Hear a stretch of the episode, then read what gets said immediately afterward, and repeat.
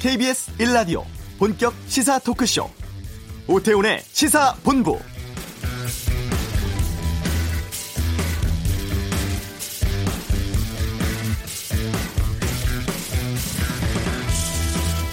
주요 외교 관련 뉴스가 꽤 있습니다. 우선 한 아세안 특별 정상회의가 오늘부터 부산에서 열리고 있습니다. 현 정부 출범 이후 국내 행사로 가장 큰 규모의 국제 회의라고 하는데 기존의 주변 4강 중심 외교에서 머물지 않고 아세안 지역과의 외교, 교역 관계를 한층 끌어올려서 새로운 시장 확보하는 계기로 만들겠다는 것이 정부의 구상입니다. 이런 가운데 지소미아 종류 유해에 대해서는 한일 간의 마찰이 이어지고 있습니다. 미국 때문에 한국이 굴복했고 퍼펙트한 게임이었다. 이런 일본 언론 보도. 어떠한 것도 양보하지 않았다는 아베 총리 발언 인용 뉴스에 대해서 청와대가 강도 높게 비판하고 있습니다. 지소미아 연장, WTO 제소 중단이 모두 조건부였다. 앞으로 협상은 일본 태도에 달려 있다. 이렇게 강하게 경고하기도 했는데요. 오태훈의 시사본부 주요 외교 현안에 대해서 2부 외교전쟁 시간에 자세히 살펴보겠습니다. 별장 동영상 의혹이 불거진 지 6년 만에 김학의 전 차관에게 공소시효 지났다면서 무죄 선고됐습니다. 잠시 후 이슈에서 다뤄보겠습니다.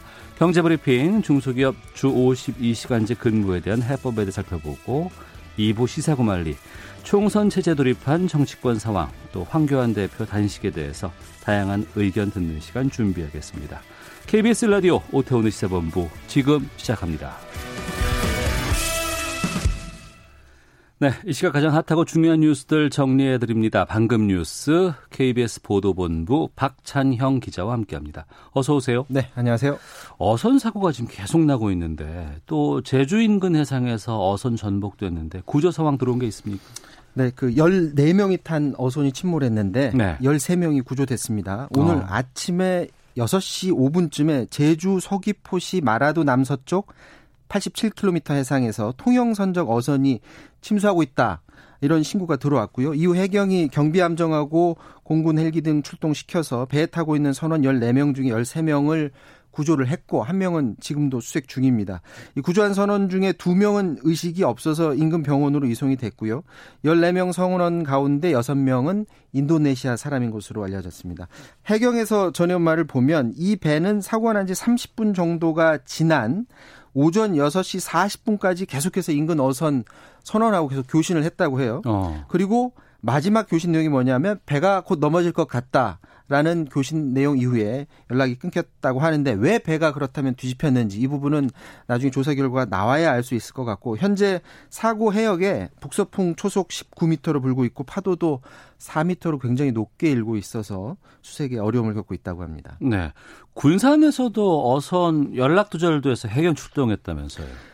네, 그 김 양식장을 관리하는 소형 어선 아주 어. 작은 배인데요. 신고는 어젯밤 11시 10분쯤에 들어왔습니다. 전북 군산 인근 앞바다에 김 양식 작업을 나갔던 양식장 관리 어선이 밤에 돌아오지 않고 있다.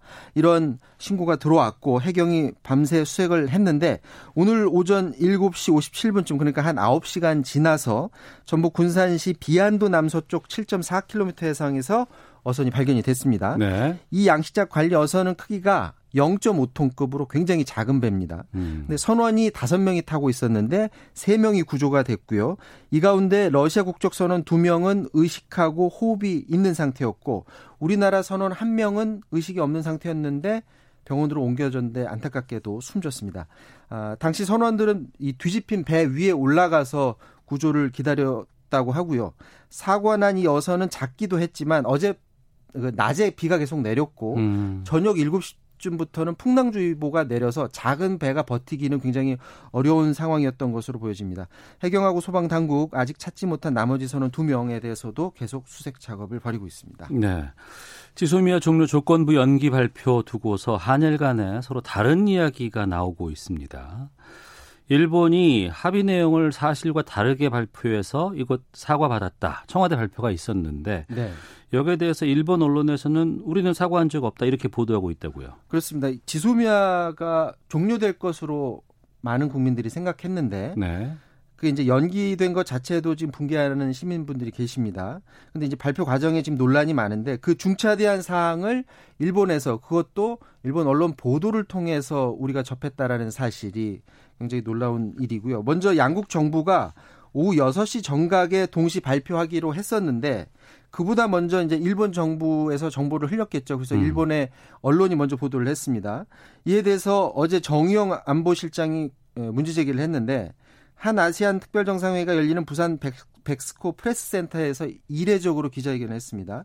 한국 정부는 일체 한국 언론의 질문에도 응하지 않았다. 왜냐하면 한일 양국이 그렇게 하기로 했기 때문에. 네. 그런데 일본이 먼저 정보를 흘렀다는 거죠. 게다가 6시 정각에 양국이 동시에 발표하기로 했는데 우리가 발표하고 7분이 지나서 또 일본 정부가 발표를 했다. 그 의도가 도, 도대체 뭔지 모르겠다. 이런 말을 했고요. 또 하나는 한국이 사전에 WTO 절차 중지를 통보해서 일본이 그거 듣고 협의를 시작했다라고 일본은 주장을 하고 있는데 그게 아니고 지소미아 중지 결정을 일본에 알리니까 일본이 협의하자고 손을 내밀었던 거다. 음. 내용을 국회에서 전달하느냐라고 말을 했습니다. 일본 정부가 자국민들에게 아무래도 자, 우리의 수출 규제 조치는 정당했고 우리는 하나도 양보하지 않는다. 이런 메시지를 전달해 주고 싶었던 것으로 보여지고요. 이 밖에도 정용 실장은 여러 가지를 지적을 했는데 아, 정용 실장은 이런 문제들과 함께 일본 경제 산업성에서 부풀린 내용으로 발표한 것에 대해서 우리 정부의 사과를 표명해 왔다라고 말을 했거든요. 그런데 이런 일련의 한국 정부의 입장에 대해서 일본 요미우리 신문이 오늘자로 보도를 했습니다. 근데 이것도 역시 일본이 공식적으로 얘기한 게 아니라 네. 일본 외무성 간부의 말을 인용해서 음. 무슨 소리 하는 거냐? 일본이 왜 사과를 하냐? 사과를 한 적이 없다라고 일본 외무성 간부가 얘기를 했다는 것이고요. 또 NHK도 역시 경제산업성 간부를 인용해서 말을 했는데 한국 측의 주장은 유감이다. 이렇게 하면 양국 간의 신뢰관계 유지할 수 없다라는 식의 말을 했다는 겁니다. 분명한 건 우리는 청와대에서 계속해서 공식적인 입장을 내놓고 있고 일본은 자꾸 정부 관계자 가 그 일본 언론에 관계자에 따르면 식으로 지금 말을 흘리고 있다라는 게 지금 차이점인데 그래서 이제 오늘 또 윤도한 국민소통 수석이 공개적으로 또 재반박했습니다. 네. 일본이 분명하게 우리한테 사과를 했던 건 맞고 일본 정부 어느 누구도 공식적으로 우린 사과한 적 없다고 말하지 지금 않고 있다. 음. 만약에 우리 정부의 발표가 문제라면 일본 정부가 분명히 공식적으로 우리한테 문제 제기를 해 올 테니까 그걸 한번 기다려보자라는 식으로 또 입장을 내놨습니다. 분명한 건 이 지소미아 종료 연기 자체에 대해서 우리 국민들이 좀 실망하는 국민들도 있다라는 거고요. 그렇기 때문에 앞으로 협상 과정에서 일본의 수출 규제에 대해서 가시적인 변화가 없다면 분명하게 우리 정부도 행동을 보여야 하지 않느냐 이런 국민들의 목소리도 있다는 겁니다. 네. 이부 외교 전쟁에서 좀 이 행간을 좀 읽어보도록 하겠습니다. 한 아세안 CEO 서밋이 오늘 열리는데 아, 문재인 대통령이 축사를 했다고요? 아, 오늘 그 한 아세안 어, 특별 정상 회의 중에 부대 행사인 한 아세안 문화혁신 포럼에 지금 참석을 했어요. 음. 그래서 어, 아세안과의 협력을 강조했는데 K 컬처하고 아세안 컬처로 세계에 함께 우리 같이 나가자 이런 제안을 했고요. 어, 우리나라가 이제 한류 바탕으로 해서 콘텐츠 분야에서 세계 7위가 됐는데 네. 사실은 이거는 우리나라만의 힘이 아니라 아시안 국가가 그걸 소비해줬기 때문에 이런 어. 것들이 가능했던 거다. 그래서 아세안 문화 콘텐츠를 만드는데 우리나라와 같이 공, 동반자로 같이 나가자 이런 제안을 했습니다. 그래서 문화 협력을 통해서 우리나라와 같이 새로운 경제 가치를 만들어 나가자라고 제안을 했고요. 오늘 그 자리에는 아이돌 그룹 방탄소년단 소속사인 빅히트 엔터테인먼트 방시혁 대표 그리고 리드 헤이스팅스 넷플릭스 창립자도 참석해서 그 문화 콘텐츠와 관련해서 본인들이 갖고 있는 생각 그리고 음. 미래에 대한 청사진에 대해서 의견을 나눴고요. 어, 문재인 대통령은 한 아세안 CEO 서밋에도 기조연설자로 참석을 해서 한국과 아세안 그 500여 명 경제인들이 참석한 가운데 축사를 해줬습니다. 여기에서 어, 아세안의 발전은 곧 한국의 발전이다. 사람 중심의 협력, 혁신 성장 이런 것들을 강조를 했고요. 문 대통령 특히 이제 한반도 평화가 이루어져야 이 동아시아의 평화가 찾아오기 때문에 이 이번에 그 고비만 잘 넘겨서 북미 네. 관계만 잘 풀린다면 어, 동아시아가 진정한 한해 공동체로 나갈 수 있다라는 점을 거듭 어, 강조했습니다. 한 아시안 특별 정상회의는 어, 정부의 신남방 정책을 중간 결산한다는 의미를 갖고 있고요. 오늘부터 27일까지 열립니다. 네, 이 뉴스까지 살펴보도록 하겠습니다. 자, KBS 보도본부의 박찬현 기자와 함께 방금 뉴스 마치도록 하겠습니다. 오늘 말씀 고맙습니다. 자, 이어서 교통 상황 보겠습니다. 교통정보센터에 오늘은 박소영 리포터입니다. 강원 산간에 대설주의보가 내려진 가운데 미시령에 10cm의 눈이 쌓였습니다. 여전히 한방눈이 쏟아지고 있어서 이 지역 지나시는 분들은 월동장구를 꼭 갖추고 운행하셔야겠습니다. 수도권 지역에서는 뚝 떨어진 기온에 차량 고장이 많고요. 사고도 자주 발생하고 있습니다. 서울 외곽고속도로 구리에서 판교 쪽으로 송추 부근에서 화물차 관련해 사고가 있었는데요. 2차로를 막고 이 처리 작업을 하고 있어서 통일로부터 정체가 심합니다. 미리 우회하셔야겠고요. 서해안고속도로 서울 쪽으로 서산에서 당진 분기점 사이 2차로에서 작업을 하고 있어서 정체가 되고 있습니다. 반대 목포 쪽으로도 서해대교에서 횡담도 휴게소 사이로는 3차로가 막혀 있는데요. 작업 여파로 8km 구간 지나기가 어렵습니다. 간선도로에서는 올림픽대로 잠실 쪽 영동대교 부근에서 사고가 발생했습니다. 두 개 차로를 막고 이 처리 작업을 하고 있어서 지금 한남부터 이동하기가 어렵습니다. KBS 교통정보센터였습니다.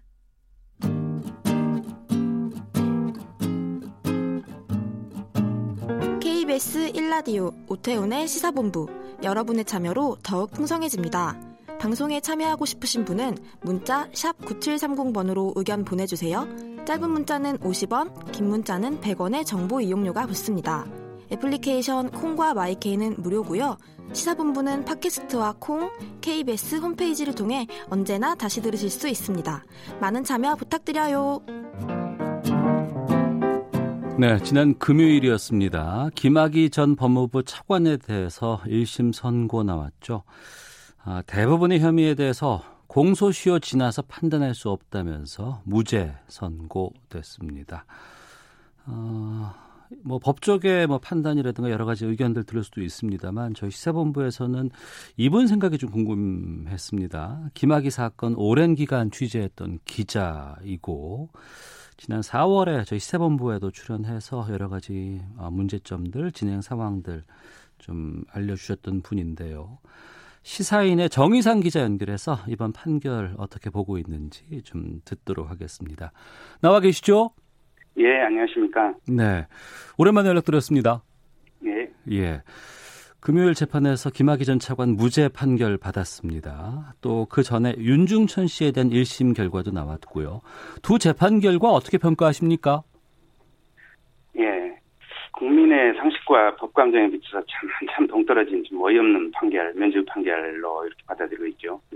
검찰은 물론이고 사법부에 마저 좀 비난과 공분이 좀 비등한 걸로 압니다. 네. 사실 이 사건은 2013년에 처음 불거진 일로 세 차례에 걸쳐서 수사가 이루어졌지 않습니까? 네. 어떻게 보면 권력형 성범죄 사건이 성격이 짙으므로 최소한도의 사법적 정의가 담긴 판결이 이번에 나오지 않을까 예상했는데 음. 그렇게 해서 비록 법원이 손방망이 처벌을 하더라도 네. 김학 씨에 대해서 그 30여 명에 가까운 여성 피해자들의 고통과 상처를 좀 어루만져 줄 수 있는 예, 그런 최소한도의 사법 정의가 반영된 판결이 나오지 않겠냐 하고 기대를 했는데 음. 참 실망이 크죠. 예. 네. 실망 크다고 말씀해 주셨는데 예. 그 먼저 나온 그 윤준천 씨의 경우는 혐의 일부, 그러니까 사기 공갈 미수가 인정돼서 징역 5년 6개월 선고 나왔거든요.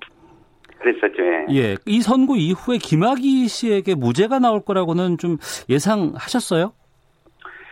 아니요, 저는 뭐 사실 이 사건 자체가 예. 검찰이 두 번에 걸쳐서 음. 자체 내에서 부실 수사, 예, 또 직무유기성, 직무 소홀히한 부분을 스스로 들춰내서 이것을 뒤집는 그러니까 증거와 증인 그리고 공범이었던 윤중천 씨의 자백 등을 통해 또 동영상 헌지별장 소위 말하는 성폭력 성접대 사건과 관련된 김학의 씨가 등장한 동영상들이 명백한 증거로 제출됐기 때문에 네.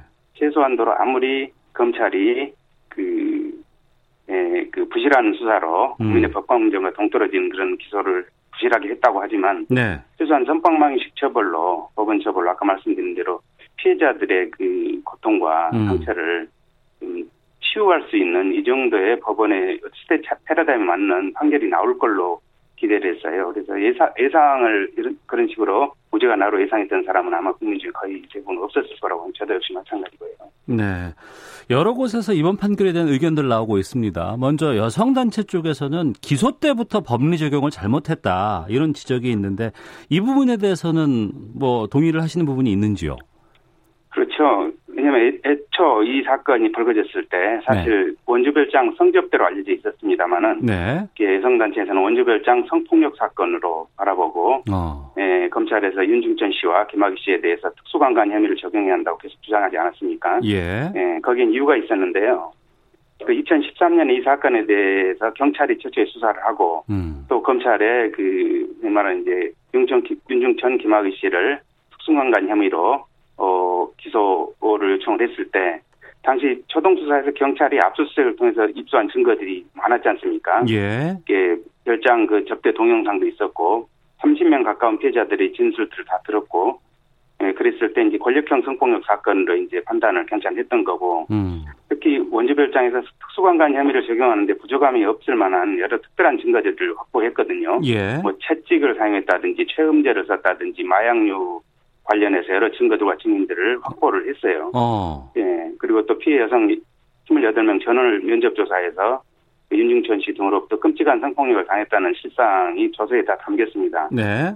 피해자들도 그 일관되게 진술했고요. 음. 그렇지만은 당시 검찰은 그 피해 여성들의 진술을 배척했고 이 여성분들이 성폭력 피해자가 아닌 단순한 성접대 과정에 이익을 공유한 수혜자 아니냐 하는 프레임으로 몰고 갔어요. 네. 그래서 사실 그래서 이제 무혐의 처분을 했던 건데 전형적인 2차 피해를 가는 수사 방식과 관행이 이제 그때 그 적용이 됐던 거죠. 음. 물론 올해 들어서 이제 검찰 법무부 검찰 과거사위가 이제 재소자 재소 재조사 결정을 하지 않습니까? 예, 예. 예 기존에 두 번 수사를 한 검찰에서도 이제 이 이번 수사는 검찰이 증인과 피해자 또 공범 윤육전에 아까 말씀드린 자백이라든지 사진 동영상을 확보를 했기 때문에 네. 검찰도 이를 근거로 해서 원주별장에서 벌어진 일은 실체적 사실관계라고 입증을 했어요. 음. 하지만 이제 검찰은 이번에도 특수관관죄를 적용할 성폭력보다는 불법 성접대로 보고 이거를 일종의 김학의 씨에 대한 윤중천의 뇌물 제공이다라고 네. 간주해서 어, 뇌물죄를 특가법상 뇌물죄를 정했습니다. 음. 여기에 법원은 뇌물 액수가 건당 1억 원이 넘지 않았고 네. 대가성도 불분명하다. 공소시효 10년이 도과했다. 뭐 또 고소 시점이 지났다. 이런 이유로 무죄를 선고한 것입니다. 음. 그러니까 특수관관 혐의를 적용하면 처벌할 수 있는 공소시효가 살아 있었거든요. 예. 예. 어. 그동안 뭐 검찰이 검찰에 대해서 제대로 수사, 기소하지 못한다. 뭐 이것 때문에 무혐의라든가 뭐 무죄 결론 난 사건이 많이 있다 이런 지적이 있었는데 이번도 그렇다고 보시는 건가요? 그렇게도 보이죠. 왜냐하면 현행 검찰 기소 독점 체제 아래서는 네. 검찰이 아무런 어떤 잘못을 저질러도 이런 잘못된 수사라든지 직무유기를 제대로 그러니까 검찰 수사를 해내지 못한 부분에 대해서 제어하고 감시 견제하는 기능들이 지금 없다는 것이 증명이 되지 않습니까? 네. 그런 상황이라 앞으로도 검찰 비위, 검찰이 저지른 비위는 사실상 영원한 성역으로 남을 것이라는 그런 비관적 전망을 좀 갖게 하는 그런 예, 그런 그 판결이라고 생각을 합니다. 네. 자, 오태훈의 시사본부 김학의 사건 오랫동안 취재한 시사인의 정의상 기자 연결해서 이번 어, 김학의 1심 판결의 의미 좀 짚어보고 있습니다. 어, 법원에서 보면 동영상 속 남성이 김학의 전 차관인지 또 뭐 성폭력이 있었는지 성접대가 있었는지에 대해서는 아예 판단도 내리지 않고 대부분의 혐의에 대해서 공소시효가 지났다. 고소기간이 지났다. 이런 결론을 내렸습니다. 이런 법원의 판단에서는 어떻게 보시는지요? 그러니까 이번에는 검찰이 지금 네. 세 번째 수사에서는 증인과 피해자하고 윤육천의 자백이라든지 동영상을 통해서 김학의 성폭력 내지는 성추문 관련 혐의를 입증해냈지 않습니까? 예. 물론 김학의 씨 본인은 시종일관 처음부터까지 그런 적이 없다고 뻔뻔하게 발표를 했는데요. 음. 사실 이걸 바라볼 때 성인지적 감성을 중시하는 시대적 패러다임에 비춰서 보자면 이번 김학의 사건 재판부는 최소한 시대적 요청과 패러다임에 부응하는 사법적 정의를 과연 내렸느냐, 거기에 동떨어진 거 아니냐, 그런 태도에 대해서 비판받을 수밖에 없다고 봅니다. 재판부는 무려 6년에 걸쳐서 세상을 따뜻하게 하지 않았습니까, 이 사건이. 예. 그리고 국민적 관심과 지대했던 사건이고, 그렇다고 한다면 재판부는 최소한의 실체적 진실을 규명하는 일과 그로부터 피해를 입은 30명 가까운 여성들이 받았던 그 정신적 또 심리적 피해, 고통, 이 부분에 대해서 사실은 답을 해야 되는 부분이 있거든요. 네. 근데 그런 것마저 다 외면하고 공소시효 도과라든지 고소 시점이 지났다 그런 이유로 무죄 판결했는데요. 법원과 국민을 기망한 죄질이 아주 좋지 않은 뻔뻔스러운 김학의 태도를 감쌌다는 비판을 명기 어려운 그런 지점이라고 보이고요. 네. 사법정의의 관점에서는 국민에게 공분을 불러일으키는 어떤 부실한 재판이 아니었나 이런 평가도 가능하다고 봅니다. 네. 그 정의상 기자가 취재하시면서 취재 과정에서 이제 피해 여성들도 많이 만나보시는 것으로 알고 있습니다. 예, 예. 지금 이번 판결 이후에 피해 여성들의 뭐 신체적, 뭐 정신적인 피해 뭐라고 하시던가요? 어떻습니까? 지금 상황이? 예, 뭐 일일이 이제 그때 취재원이었던 여성분들을 다 접촉한 건 아닙니다만은 네. 여성단체를 통해서 이제 그분들이 이제 대변을 하고 있었으니까 음. 이번에 김학의 씨 무죄 판결로 피해 여성들 다시 한번 뭐 청기를 망길 낭떠러지로 떨어지는 것 같은 그런 좌절감을 느낀다고 합니다. 네. 그 원주별장 성폭력 사건 핵심은 가해자 윤중천의 엽기적인 성폭력과 협박의 한 축이고 그 배경에는 김학의 씨의 권력이 자리 잡고 있었어요. 음. 일종의 권력형 성폭력이라는 것이 이 윤중천이 피해 여성들에게 김학의가 뒷배로 버티고 있다고 거론하면서 꼼짝 못하게 만드는 그래서 성노리개로 삼았다는 그런 수법에서 입증이 되- 됐지 않습니까? 네. 그 권력이 무서워서 떨던 피해자들이 이 사건이 공론화된, 공론화된 과정에서 이제 검찰 쪽에서는 거듭, 거듭 성접대 이익 수혜자가 아니냐 당신도 그런 어. 프레임을 짜니까 이제 몸소리쳤죠. 그러니까 왜 당신 왜 별장에 따라갔느냐? 돈 노리고 자발적으로 그 권력층들이 성접대한 거 아니냐? 또 왜 곧바로 신고하지 않았냐? 같은 압박 수사를 하면서 언론 플레이도 그런 식으로 했기 때문에 음. 언론에서도 사실 이분들에 대해서 2차 피해를 가는 그런 방식의 이제 보도가 이루어졌고 그래서 진술을 믿을 수 없다거나 돈을 노리는 꽃뱀이 아니었냐는 양비론적 시각으로 몰아간 그런 피해를 입었어요. 네. 그래서 이번에서 이제 이번에는 여성단체들과 함께 제대로 정의가 구현되는 그리고 책임을 물을 줄 물을 수 있는 그런 수사가 될 줄 알아 수사와 판결이 나올 줄 알았는데 네. 이번에 사법부마저 면접으로 줬으니 피해자들이 느끼는 고통은 뭐 이만저만이 아니겠죠. 예.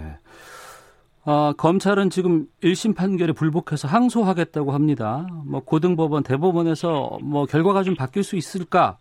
뭐 기대도 되기도 하고요. 어떤 결과 예상하십니까? 무엇보다도 이제 법은 우리가 국민이 볼 때 국민의 높이와 상식에 크게 벗어나면 안 된다고 보고요. 예. 또이 사건으로 아까 말씀드린 대로 피해를 입고 있는 상처 입은 30명 가까운 여성 피해자들의 그 아픔과 고통을 외면해서는 더더욱 안 될 일이죠. 그 상급심에서는 앞으로 이제 항소하고 뭐 대국까지 간다고 한다면 부디 사법 분야의 고위 공직자들이 검찰 뭐를 포함해서 이 추악한 성폭행이나 성추문을 둘러싼 그런 음습한 우리 사회 관행이 우리 그 사법부 내에서는 우리끼리는 봐준다라는 국민 불신 높이와 확산되지 않도록 그렇게 비화되지 않도록 좀 그런 시대적 요청에 걸맞는 엄정하고 정의로운 판결이 나오기를 고대를 하고 있습니다. 네. 아, 6년 끌어왔습니다. 이 김학의 차관, 전 차관 사건 통해서 검찰 개혁의 필요성을 절감한 국민들도 좀 많이 계시는데요. 지금도 여러분들께서 문자 보내주고 계시는데 이 사건 정말 오래 기간, 오랫동안 취재한 기자의 입장으로 봐서 검찰 개혁 좀 어떻게 이루어져야 한다고 보세요?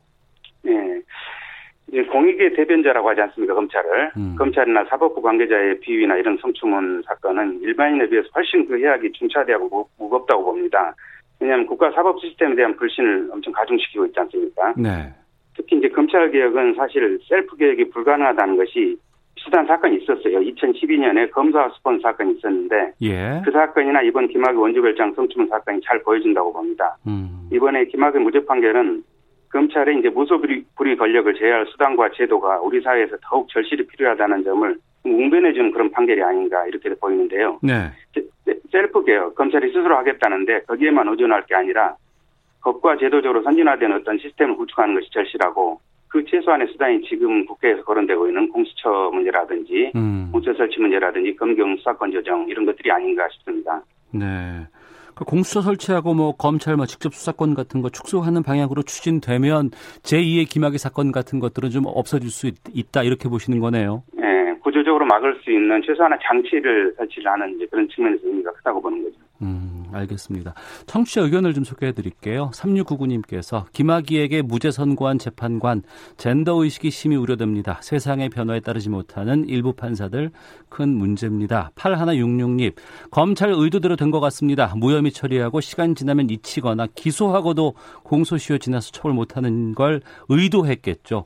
K7566님, 김학의 사건에 대한 수사와 기소 모두 짜고 친 수준으로 보입니다. 공수처 설치해야 됩니다. 라고 의견 주셨는데, 앞으로 이 사건 관련해서 좀 어떤 역할을 하실 계획이 있으세요? 뭐, 뭐, 기자 개개인의 역할보다는 네. 사실 우리 국, 네, 검찰이 지금 국민적 불신이 극에 달한 상황입니다. 예. 검찰이 국민 불신, 불신 속에서 자구적으로 어떻게 고익책이라도 이제 내놓고 있는데요. 뭐, 음. 이를테면 뭐, 예전에 과거 중수부회가 이제 크게 공론화되니까 스스로 폐지하겠다고 약속하고 특수부를 설로 이제 기, 기능을 이관하지 않습니까? 예, 예. 근데 그랬죠. 또, 예, 예. 사실상 이름만 폐지에 그쳤어요. 음. 근데 특수부도 이제 문제가 되니까 지금 축소하고 폐지하겠다 얘기를 이제 하고 있는데 그 알고 보면 또 형사부로 과거에 중수부 기능이 특수부로 특수부 기능이 형사부로 기능이 이관되면서 그 이름만 바꾼 눈가리가 엉하는 거 아니냐는 그런 불신도 지금 나오고 있습니다. 예. 그래서 명실상부하게 수사권은 경찰이 기소권은 검찰이 변제하고 향상하면서 상호 변제를 통해서 인권을 향상시키고 고질적인 그 형사사법상 부조리를 막을 수 있는 제도들이 꼭 병행돼야 하라고 보고요. 네. 제가 드리고 싶은 말씀은 검찰 개혁은 셀프로는 절대 안 된다라는 음. 겁니다. 음. 알겠습니다. 여기까지 말씀 듣겠습니다. 고맙습니다. 예, 감사합니다. 네. 시사인의 정희상 기자였습니다. 헤드라인 뉴스입니다.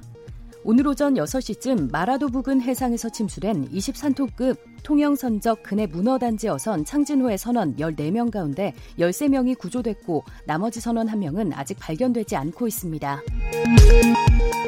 김정은 북한 국무위원장이 남북 접경 지역인 서해 창린도를 방문해 해안포 중대에 사격을 지시했다는 북한 관영 매체의 오늘 보도에 대해 국방부는 9.19 군사합의를 위반한 것이라며 유감을 표했습니다. 정부가 한일 군사정보 보호협정 쥐소미아 종료를 유예한 데 대해 더불어민주당 지도부가 일본 정부가 기본 입장에서 후퇴했다는 데에 큰 의미가 있다며 환영의 뜻을 밝혔습니다.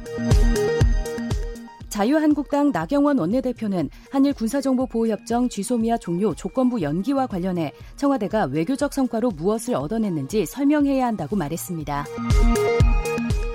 정부가 미중 무역 갈등 외에도 홍콩 사태를 경제의 꼬리 위험으로 인식하고 있다며 과도한 변동성이 생기면 시장 안정 조치를 취하기로 했습니다. 지금까지 라디오 정보센터 조진주였습니다.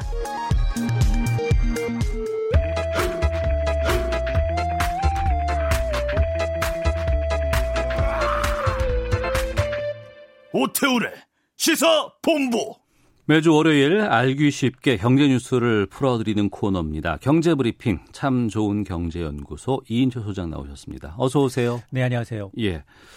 내년 1월부터입니다. 이 중소기업에 대한 주 52시간제 시행 앞두고 있는데 이거 앞둔 시점에서 정부가 보완 대책을 내놓았습니다. 그렇습니다. 입법이 안 될 경우에 이게 시행되는데 여기에 대한 보완 대책을 내놨는데 우선 먼저 이 보완 대책 어떤 내용 담고 있는지부터 좀 정리해 주세요. 지금 뭐 12월 달력 한 장이 남았습니다. 예, 예. 그런데 이제 내년 1월 1일부터는 300인 이하 아, 미만이 이제 중소 중견 기업에 대해서 52시간제가 시행이 되는데 이를 앞두고 이제 좀 국회가 처리해야 될 것들을 좀 처리하지 못하고 있습니다. 그러다 보니까 정부가 지금 구원 타자로 나서는 모양새입니다. 지난해 7월부터는 300인 이상 대기업, 공공기관 주 52시간제 적용이 됐죠. 뭐 우여곡절은 있었습니다만 6 플러스 3 유예 기간 한 9개월 정도 줘서 어느 정도 안착이 됐다라는 평가인데 문제는 내년에 이제 중소 중견 기업 50인 이상 299인 이하 중소 중견 기업에 대해서도 일단 시행은 됩니다. 네. 시행은 되는데 문제는 뭐냐? 중소 중견 기업은 대기업보다 준비가 좀 덜 됐다는 거죠. 음. 일단 사람을 좀 뽑아야 되는데 그 인력 문제도 있고 이러다 보니까 이것을 좀 보완해 줄 국회 논의 뭐 탄력 근로제 6개월 단위로 좀 확대하는 근로기준법 개정안이 지난 2월에 국회 상정은 됐는데 네. 9개월째 잠자고 있습니다. 그러다 보니까 정부가 이제 시행 규칙을 할 수 있는 게 뭐 없을까라고 해서 보완 대책을 발표했는데 크게 두 가지예요. 음. 우선 주 52시간제 시행은 하는데 네. 처벌을 좀 유예하자. 네. 라는 거. 또 하나 그러면 이거 국회 입법이 좀 어려워지니까 이게 탄력 근로자 있으면 할수 있는 게 뭐가 있나? 특별 연장 근로제를 좀 확대해 보자라는 음. 방안이에요. 그래서 정부가 이제 유예 기간을 얼마나 줄 거냐 이거에 대해서 구체적으로 밝히진 않았지만 다만 추측해 보면 대기업의 경우 9개월 정도 줬단 말이에요. 그러면 중소 중견 기업이니까 이거보다 조금 긴 1년 정도 유예하지 않겠느냐라는 얘기가 나오고 있습니다. 네.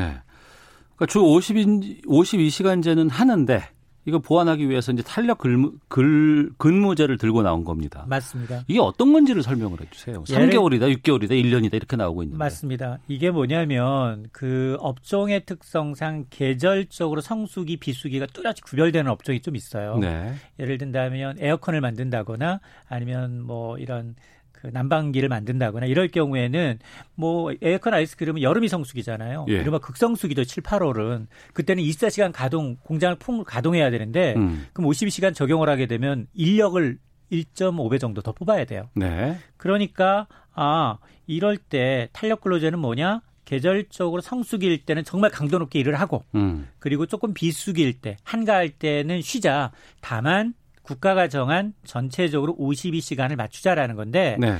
그동안 근로기준법은 탄력 근로제의 단위 기간이 최대 석 달이었어요. 네. 그러니까 앞에 1.5개월은 52시간을 초과해도 돼. 근데 뒤에 1.5개월은 50시간은 주당 맞춰야 돼. 그보다 음. 이하로 일해야 돼. 이런 가이드라인이 있었던 거예요. 근데 이러다 보니까 너무 이게 좀 단위 기간이 너무 빡빡하다 보니 네. 중소 중견 기업이 어렵다. 이걸 중소 중견 기업은 1년으로 늘려 달라 했었는데 음. 일단 지난 2월에 노사정 위원회에서는 어렵게 노조와 그리고 사측이 양보해서 현행 단위 기간을 3개월이 아니라 6개월로 확대하는 방안이 지금 국회에 계류가 돼 있는 겁니다. 네.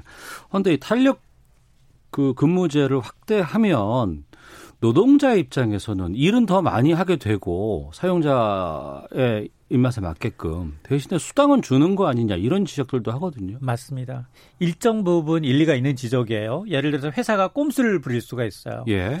지금 현행 근로기준법상 일주일에 40시간을 초과한 연장 근로에 대해서는 통상 임금의 1.5배를 줘야 합니다. 네. 그러니까 이제 예를 들어서 시급이 만 원인 근로자가 연장 근무했다. 음. 만 오천 원을 시급으로 받을 수 있는데 이런 근로자가 예를 들어서 시급이 만 원인 근로자가 6개월 탄력 근무를 했을 때는 앞에 석 달 동안은 주 52시간 근무를 했어요.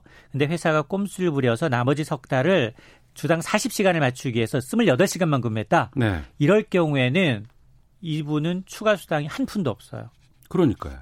그런데 만일 이게 단위 시간이 석 달이라면 앞에 주당 52시간 근무한 거에 대해서는 초과 근무 수당이 당연히 나오는 거죠. 어. 그러니까 근로자 입장에서 보면 어, 같은 시간 일했는데 단위 기간이 확대됐다는 이유로 수당을 못 받는다? 음. 이건 말도 안 된다라고 네. 이제 주장을 하고 있고 이외에도 이제 집중 근무를 그렇게 하게 되면 과로 문제도 겹칠 수 있거든요. 음. 이른바 건강 침해권에 대한 우려까지 나오고 있는 겁니다. 예. 그 특별 연장 근로 인가 요건을 완화하기도 했습니다. 그러니까 이를테면 이제 뭐 재난 뭐 아니면 뭐 여러 가지 예, 뭐 전시 뭐 예. 이럴 때 일하는 거와 만 한정을 했는데 이게 경영자의 뭐 여러 가지 입장이라든가 이런 것들이 좀 반영이 됐다면서요. 맞습니다. 이 특별 연장 근로가 탄력 근로제를 보완하기 위해서 지금 시행 규칙으로 요건이 굉장히 까다로워요. 음. 야, 주 52시간 적용하는데 예외를 인정하는 거예요. 네. 52시간 넘어서 음. 최고 주당 64시간 미만까지 네. 일할 수 있는 예외를 인정하다 보니까 조건이 까다롭습니다. 일단 앞서 말씀하셨던 것처럼 재난이나 재난에 준하는 사고 발생했을 경우 음. 예를 든다면 아프리카 디지 열병이라든가 뭐 일본의 수출 규제라든가 이런 것이 발생했을 경우에 한해서 특별 연장 근무 12시간 이상을 허용해 왔고 요건도 있어요. 네. 근로자한테 반드시 이런 경우에 동의를 받아라. 어. 그리고 정부의 승인, 인가를 받아라. 예. 이런 두 가지 요건을 까다롭게 적용해 왔는데 근데 여기에다가 기업의 요구를 하나 더 받아들여 준 겁니다. 음. 기업이 일시적으로 업무량이 급증했을 경우 경영상 사유에 대해서도 특별 연장 근로제를 허용해 달라라는데 이걸 반영하겠다는 겁니다. 네. 자, 이렇게 되면 어 이게 기업 마음대로 자의적으로 해석할 수 있는 부분이 너무 많은데 노동자들이 반발할 수밖에 없는 거예요. 왜냐하면 일시적으로 업무 증가했다라고 얘기하고 하게 되면 노동자들은 따라가야 되니까 장시간 노동에 노출될 수밖에 없죠. 네. 그러니까 기업의 임의대로 이 특별 연장 근무를 남발할 수 있다 이렇게 되는 데에 대해서는 음. 노동계가 강하게 반발하고 있는 겁니다. 네. 그러다 보니까 이번 정부의 보완 물론 보완 대책입니다. 입법 안 됐기 때문에 안, 되, 안 된다는 걸 전제로 하고 그러면 이 부분에 대해서 뭐 노동계도 그렇고 경영계도 그렇고 좀 다 반발하는 입장인 것 같습니다. 맞습니다. 노동계 중에서 아마 지난해 2월 이그 탄력 근로제도 그나마 이제 6개월 단위 기간 하면서 음. 노사정위원회 노조는 다 찬성하지 않았어요. 네. 한국노총은 찬성했는데 민주노총은 반대했거든요. 네. 근데 이게 지금 정부의 보완 대책 발표하니까 민주노총은 아주 강하게 반발하고 있어요. 아니 최저임금 만 원도 파기했는데 근로시간 단, 단축 또 무력화시하는 거 아니냐. 음. 이게 총강력 투쟁을 예고하고 있습니다. 총파업까지 불사하겠다는 거예요. 네. 거기다가 경영계도 썩 내키지 않아 하는 표정이에요. 아니 이번 조치는 그냥 시행한다는 거잖아요. 음. 위법했을 경우 처벌을 유예하는 것일 뿐이지 근본적인 문제는 52시간 근무 시행을 아예 1년 연장해 달라는 거예요. 네. 경영계의 요구는. 음. 그러다 보니까 이 정부의 보안 대책 역시 결국 임시 방편이다. 입법을 통해서 주 52시간제를 1년 이상 시행을 연기해 달라라고 주장을 하고 있는 겁니다. 네. 문제는 국회입니다. 지금 탄력 근로제가 국회에 제출된 법안이 있는데 이거 왜 처리가 되지 않는지 그렇습니다. 알려주시죠. 9개월 동안 정말 이 탄력 근로제가 전혀 이 확대를 위해서는 반드시 국회에서 근로기준법 개정이 이루어져야 되는데 여야가 일단 탄력 근로제 확대에 대해서는 공감을 하고 있는데 정치적인 이유, 뭐 패스트트랙이며 시작해서 국회가 거의 논의를 안 하고 있거든요. 네. 그래서 이 사실은 정부의 이제 이 국회 논의가 올스톱된 상태의 그 이면을 좀 들여다보게 되면 한국당은 탄력 근로제 단위 기간을 최대 1년 정도 음. 연장해 달라라는 안이 들어 있고요. 예. 민주당은 6개월이면 넉넉하다라고 음. 이제 맞서고 있거든요. 궁극적으로 정부의 보완 대책은 말 그대로 차선책이에요. 정말로 산업 현장의 혼란을 막기 위해서는 탄력 근로제가 법안이 통과돼야 되고 예. 만일 이거 안 할 경우에 홍남기 경제부총리는 다음 달 10일 전후로 해서 음. 구체적인 이 최종 보완책 단위 기간을 어느 정도로 줄지에 대해서 발표를 하겠다라는 겁니다. 네. 그러니까 국회에서 처리하지 않으면 이제 정부의 여러 가지 그 시행 보완책, 규칙. 시행 규칙을 통해서, 통해서, 확정할 수밖에 없는, 없는 입장이다. 맞습니다. 어. 이게 연말 예산, 내년 예산과 더불어서 가장 중요한 거거든요. 근데 잘 안 되고 있습니다. 자, 참 좋은 경제연구소 이인철 소장과 함께 경제브리핑 마치도록 하겠습니다. 고맙습니다. 네, 감사합니다. 잠시 후 2부 시사구말리 준비되어 있습니다. 아, 오늘 개막합니다. 한 아세안 정상회의 또 단식 6일째 접어들고 있는 자유한국당 황교안 대표에 대해서 여러 다양한 의견들 살펴보도록 하겠습니다. 외교전쟁, 지소미아 종료 유예 결정의 배경 짚어봅니다. 뉴스 들으시고 2부에서 뵙겠습니다.